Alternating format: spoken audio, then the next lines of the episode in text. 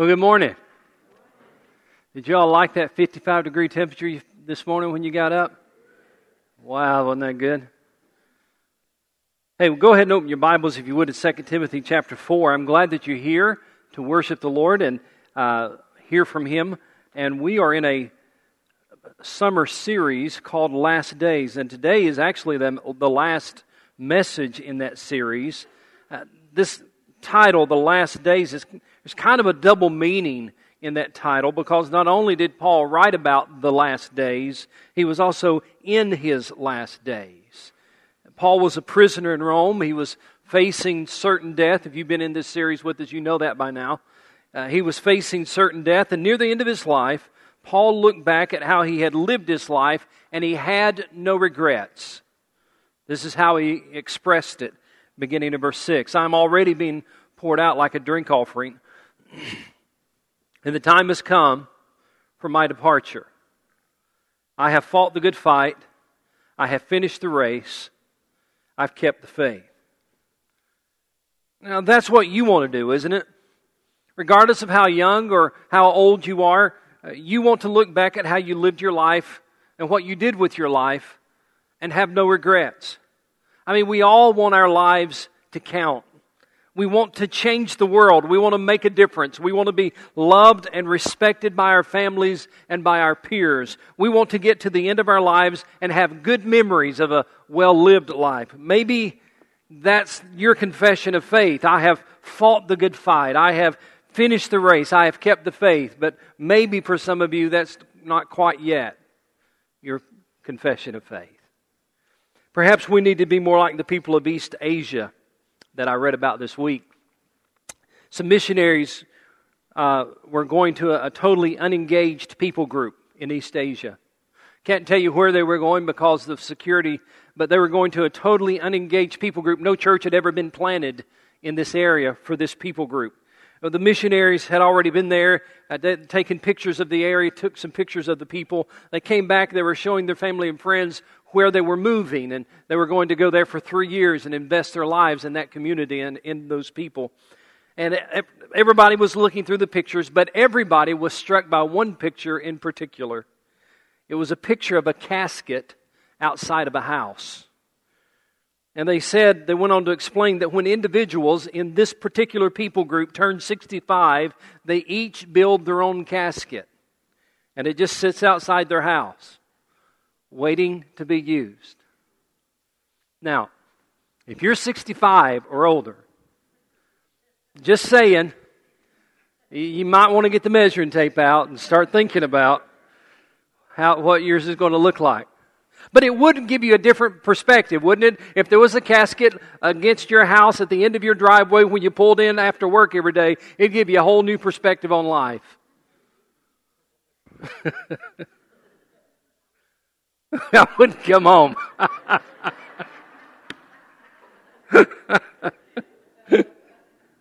yeah. you know what? The Apostle Paul understood that his time was short. He understood that there was a casket waiting for him. He was on trial in Rome. It was clear to him that he was not getting out of prison this time.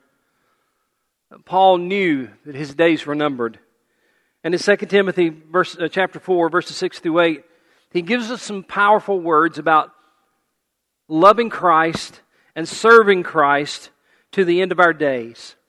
Now, I'm not going to give you a fancy outline today. I'm just going to walk through these three verses with you and look at what Paul says and how he got to that place in his life where at the end of his life he could look back with no regrets. So let's look at verse 6. In verse 6, Paul spoke about the present when he said, I am already being poured out like a drink offering. Now, a drink offering was an offering of wine that was poured out around the base of the altar where a sacrifice was being offered. You poured it out at the altar as a sign that all of it was dedicated to God. Get that picture in your mind. When you poured out a drink offering, you did not pour out part of it, you did not pour out some of it. You didn't give some of the offering to the Lord. But when you had a, a drink offering, you poured all of it out to God. The idea was I'm giving everything, I'm not holding anything back, I'm surrendering everything to God. Now, Paul views his approaching death as this pouring out of his life for Christ. It's a beautiful picture when you think about it. Paul was saying, I want you to know something. I know my days are numbered. I, I know there's a, there's a casket at the end of my driveway. But, but I want you to understand something. I'm voluntarily doing this. I am pouring out my life for Christ. In other words, he wanted Timothy to know, and ultimately all of us to know, Caesar is not going to kill me. I am offering my life as a sacrifice for Jesus Christ. I am prepared to lay down my life. Now, about five years before Paul wrote these words, in 2 Timothy, or I'm sorry, in Philippians chapter 2, verse 17, Paul uses this same word picture about pouring out our life, a, a, drink offering. He uses that same phrase, a drink offering. And he uses it within the context of the possibility of one day dying. But here in this text, he uses that same word, this drink offering, but now it's no longer a possibility, now it's a reality. In fact, it is such a reality, it, has already begun. Look what I mean. Look what I mean in verse 6. He says, For I am, what's that next word? I am what? I'm already being poured out like a drink offering. The process has already begun. Could I ask you that in your present situation, are you living a poured out life? Are you holding anything back? You see, the goal is not to give God the best that we have on Sundays, it's to give God our very best every day to the end of our days. Still speaking about the present, Paul goes on to say, The time has come for my departure. The word departure in the Greek language is a very picturesque and powerful word. Several different meanings. I'm going to focus on two of them. Uh, this word sometimes would be translated this way. It sometimes could be used to mean hoisting the anchor and setting sail. Paul looked at death as the opportunity to hoist the anchor, to leave the coast of this world, and to set sail for eternity. He says, look at it in verse 6 I'm already being poured out like a drink offering, and the time has come for my departure. The time has come for me to raise anchor and to set sail for a different country, a different coast. The, the word also means to take down a tent. In 2 Corinthians 5 1, he refers to the earthly tent that we live in, describing our bodies as the, this earthly tent that we live in. And the word departure means to take up the stakes from the tent and to move on to the eternal house that God has in store for us. Now, I got to tell you that in one of the good things about preaching in different services is that you get to see different people and and in the first service on the fourth pew about where Brad and Donna are sitting, except just a little to the right of, of Donna, there was an elderly gentleman who sat there. He was a guest today I'd never met him before. He was a guest, and he was here to watch a baptism that we did in the first service. And I'm telling you what, this man was a blessing to me. I preach better in the first service because of this man. Because this man, throughout, when I was talking about all of this, throughout the whole message, an elderly gentleman, he kept sitting there, smile on his face. I could see that far. I could see the fourth view. Kinda. smile on his face. He kept shaking his head. He had this deep voice, and he wouldn't do it really loud, but he'd shake his head and he'd go, Amen. Amen. Amen. And every once in a while, he'd raise his hand up. Amen. He wasn't trying to put on a show. Most people didn't even notice probably what he was saying. But I'm telling you what, I noticed it. Because when I said, it's time to pull up the stakes and move to a different land, he, that hand went up, smile on his face. Amen. It was a testimony like Paul was giving. It was a testimony that, where Paul says, I'm getting close to this time of departure. It's about time to pull up anchor and go to a different coast, the coast of eternity. I'm pulling up the stakes in my tent. It's about time to move to a different area and go to my eternal home in heaven. I love these two word pictures because they show us that a believer never really dies, he or she just departs. You don't really die when you're a Christian. Oh, your body may die, but you don't really die. You just depart. And we all have a departure date circled on God's calendar. We all have a limited time on this planet. You see, there's a casket at the end of your driveway. Maybe not physically, but there really is a casket waiting on you. So, how do we make the most of the time that we have? Paul tells us in the next verse. We go to verse 7. In verse 6, he talked about the present. In verse 7, he talked about the past. I have finished, or I have fought the good fight. I have finished the race. I have kept the faith. After talking about his death, Paul looks back over his life and the 30 years he had spent as an apostle of Jesus Christ. And here's what he, he concluded. He said, I have fought the good fight, and I have finished the race, and I have kept the faith. Did you notice when I read that, and I've read it for you twice now, did you notice there were three I have statements? If you're a follower of Jesus, these are the three things you want to be able to say at the end of your life. This is what you want your kids to say about you. At the end of your life, you want your kids to say, My daddy was a man who fought the good fight. My daddy was a man who ran a good race. My daddy was a man who kept the faith. This is what you want your grandkids to say about you. My Meemaw was a lady who fought the good fight. She was a lady who ran a good race. She was a lady who kept the faith. This is what you want your pastor to say about you at your funeral. You want somebody to stand and say, This person loved the Lord Jesus Christ with all of his heart, with all of her heart. And they fought the good fight and they ran a good race and they finished the race, they kept the faith. Paul outlines for us how we do that. He said, First of all, I have fought the good fight. What was he talking about? Who or what are we fighting? We are fighting the devil, the temptations that he offers, and the weaknesses that we struggle with. That's the fight that you'll have your entire life as a believer in Jesus Christ. You'll fight the devil, the temptations that he offers, and the weaknesses that we struggle with. Now, I need to get you guys involved here, so I'm going to ask you to help me because my, my friend is gone, so I need your help in preaching this sermon. All right? Would you agree that there are real benefits to being a Christian? I mean, absolute real benefits. The benefits are some of these. These are not all of them, these are some of them.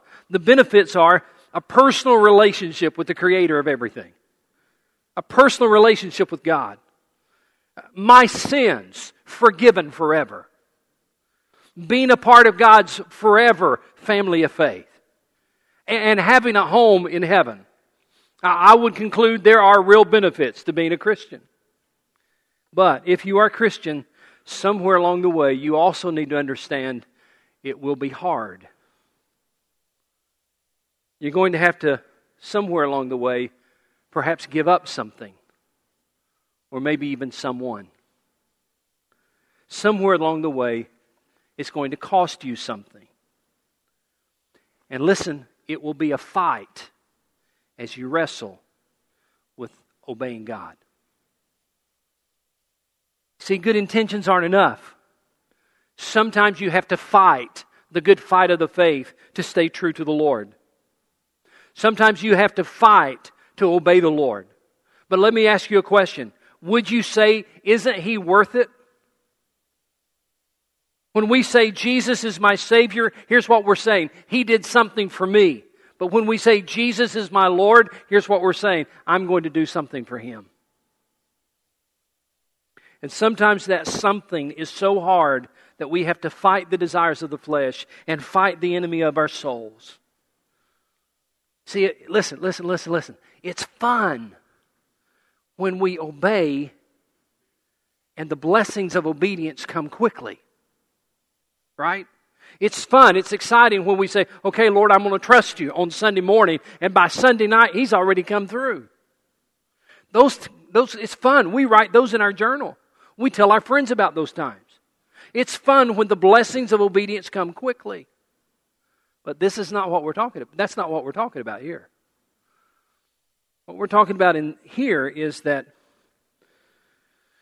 I'm going to obey Jesus and I'm going to obey God's word, and it might be the hardest thing I ever do, but I'm going to be able to lay down at night and put my head on the pillow and know that I am fighting the good fight. And it is an ongoing struggle. But I am fighting the good fight. See, salvation is free, it costs you nothing, but living out your salvation may cost you dearly. Paul said it right here for all of us. I have fought the good fight. Those are not just poetic words, uh, that's his testimony. This is how he lived his life. One of the secrets to the, the kind of life that Paul lived was this willingness to fight for it. And then the second path that he says is this I have finished the race. Paul had plenty of reasons to quit, as you probably well know, but he finished his long race victoriously. In other words, he said, I, I, I gave it all, all the way to the finish line. I kept running. I kept trusting God. I kept serving God. I never gave up. And though the race was hard, I kept going. I never stopped. Let me give you a word of warning right here. That's the one thing Satan wants for your life more than any other. He wants you to stop. He wants you to stop believing. He wants you to stop trusting. He wants you to stop obeying. He wants you to stop going. He wants you to stop doing. Satan wants you to stop. And Paul says, I didn't stop. I finished the race. I don't know if you've ever run track. I have not, and I'll say that now uh, because some of you have run track, and I'm not speaking out of expertise, I'm speaking from observation.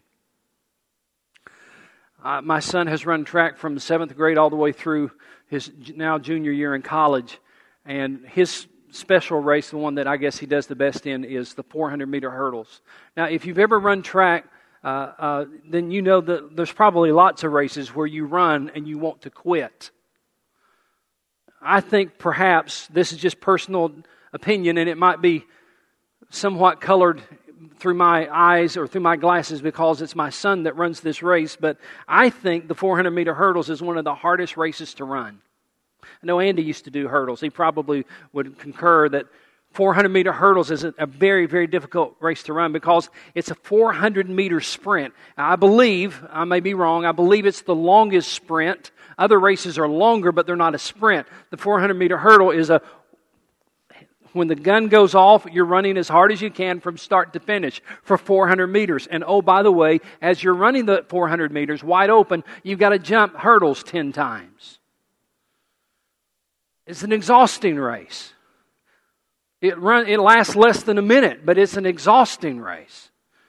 And by observing my son and talking to him, I, I, I, know for a fact that somewhere in the race, just about in every race, somewhere in the race, your body begins to tell you to quit.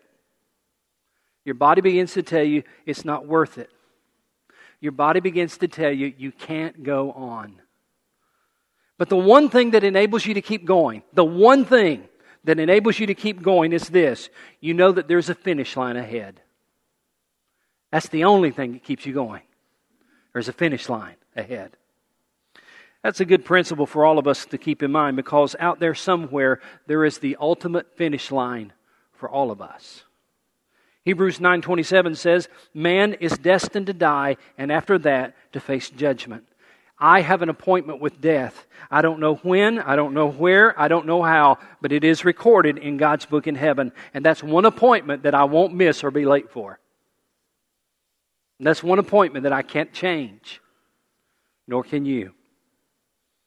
See, when this life is over and you stand before God, I want you to listen to me. And if you've if, if the neighbor has fallen asleep beside you, you might want to wake them up and say, You're going to need this one. When this life is over and you stand before God, it will not make any difference how many people knew your name. It will not make any difference how far you advanced in your job or how much money you accumulated. The only thing that will matter is this what you did with Jesus and what you did for Jesus. It's the only thing that's going to matter. And at the end of your life, you want to be able to say this you want to be able to say, I have finished the race. I gave it my all, all the way to the finish line. Here's the third path that Paul talked about. He says, and I've kept the faith. You know what he meant by that? Paul meant I didn't walk away when I, when I could have. I didn't walk away. I, I kept believing the gospel. I kept preaching the gospel. I didn't walk away from God. I guarded the truth of God's word and I spoke the truth of God's word and I held on to the truth of God's word. I kept believing as an old man. I, I still believe what I believed as a young man. I kept the faith. And when I said that today on that fourth pew, that my dear friend there on the fourth pew, he, said, Amen. Amen. And the reason I, I, I bring him up is because I wonder if you could do that. Honestly. I wonder if you could sit there and say, you know what? I have kept the faith. I still believe now what I believed then. I'm still teaching now what I taught then. I'm still sharing now what I shared then. I've kept the faith. Every so often, I run into people who don't. Every so often, as a pastor, I run into people who used to go to church, but they stopped. They used to serve the Lord, but they stopped. They used to believe in God, but they stopped. When their marriage ended, they gave up on God. When, when they lost their job, they lost their faith. When the pastor let them down, they never went back to church. When their loved one died, something in them died. Paul gave these words to encourage Timothy and us that no matter how difficult it may be, no matter how difficult the fight seems, keep on fighting. No matter how long the race seems, keep on running. No matter how hard it is to stay true to God's word, keep guarding and holding on to the truth. Because one day, when our lives come to an end and we'll stand before Jesus, we will realize it was worth it. One day, when our lives come to an end and we stand before Jesus, we will say, so glad I held on. I'm so glad I kept believing. I'm so glad I kept fighting and kept running. I'm so glad. See, when you get to the end of your life, you're going to have one of two responses. You will either have the sigh of relief or the sigh of regret.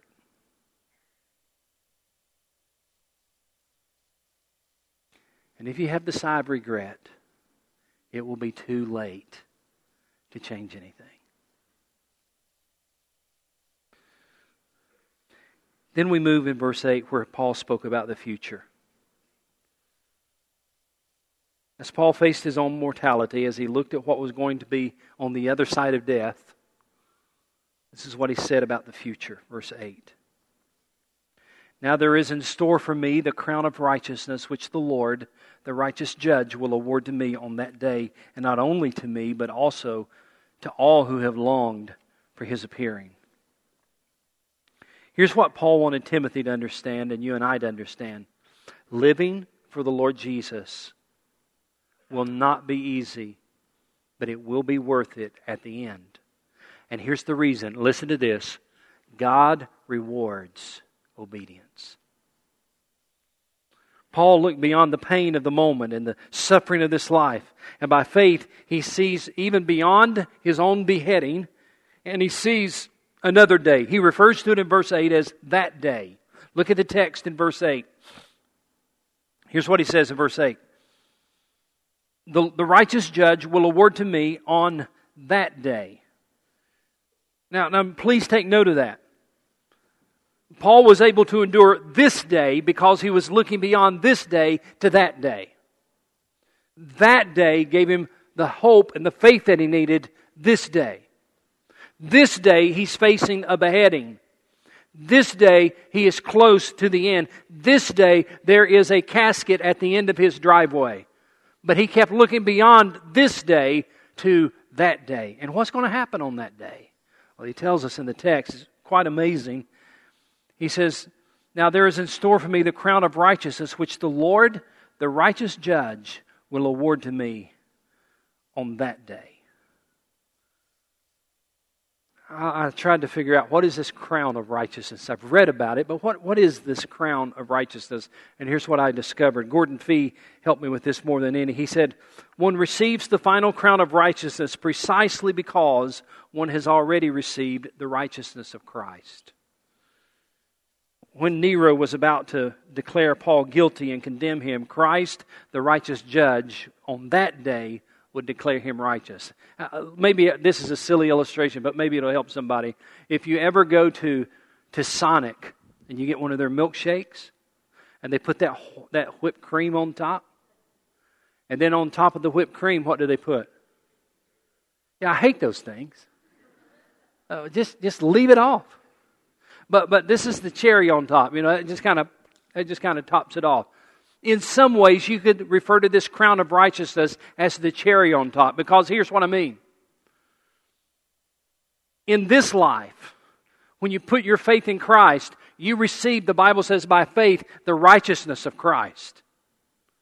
And when you enter into eternity, Paul says there's coming a day. He calls it that day. On that day, watch this, you receive the crown of righteousness. You'll get the cherry on top. In this life, you receive by faith the crown of righteousness. In that life, on that day, you receive what has been promised. Here on this life, you've been trusting in that by faith. But when you get to eternity, faith is no longer needed because you are crowned with righteousness.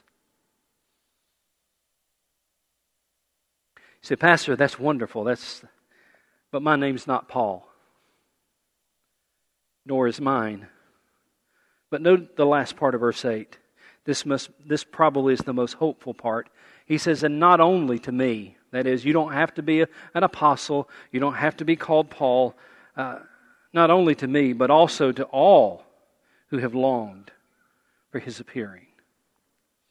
One of the biggest words in Scripture is that three letter word, all. Because there's room in that word for you.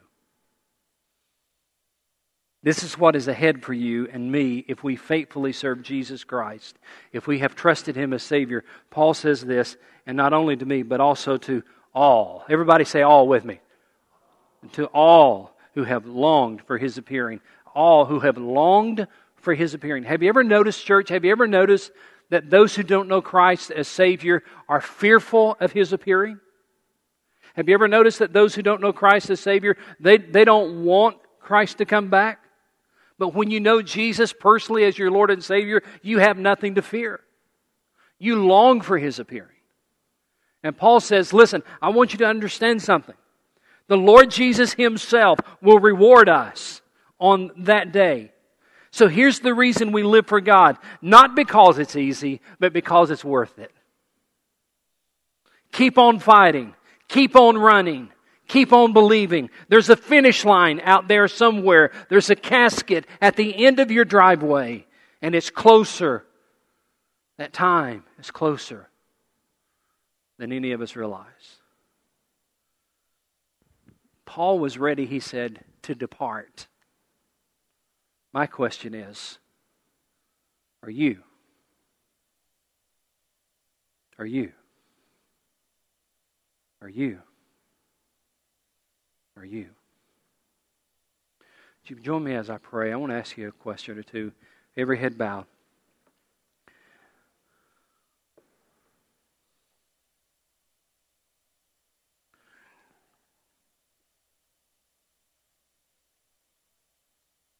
Are you ready to depart?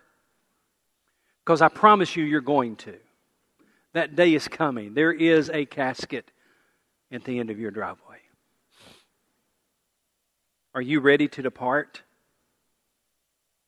If you're not, today would be a wonderful day for you to say, Yes, Lord Jesus, I understand that I'm a sinner and I need you to be my Savior. Some of you, as you look back over your life, as you look back at the past, you don't see a life of faithfulness in your past. You see a life of failure.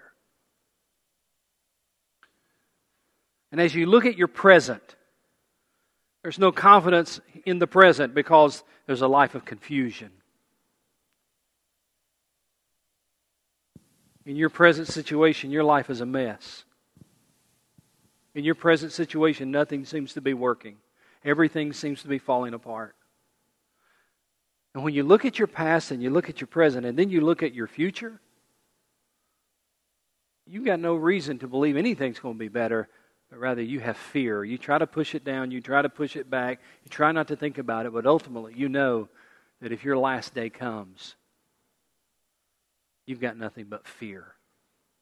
The future doesn't look very good for you.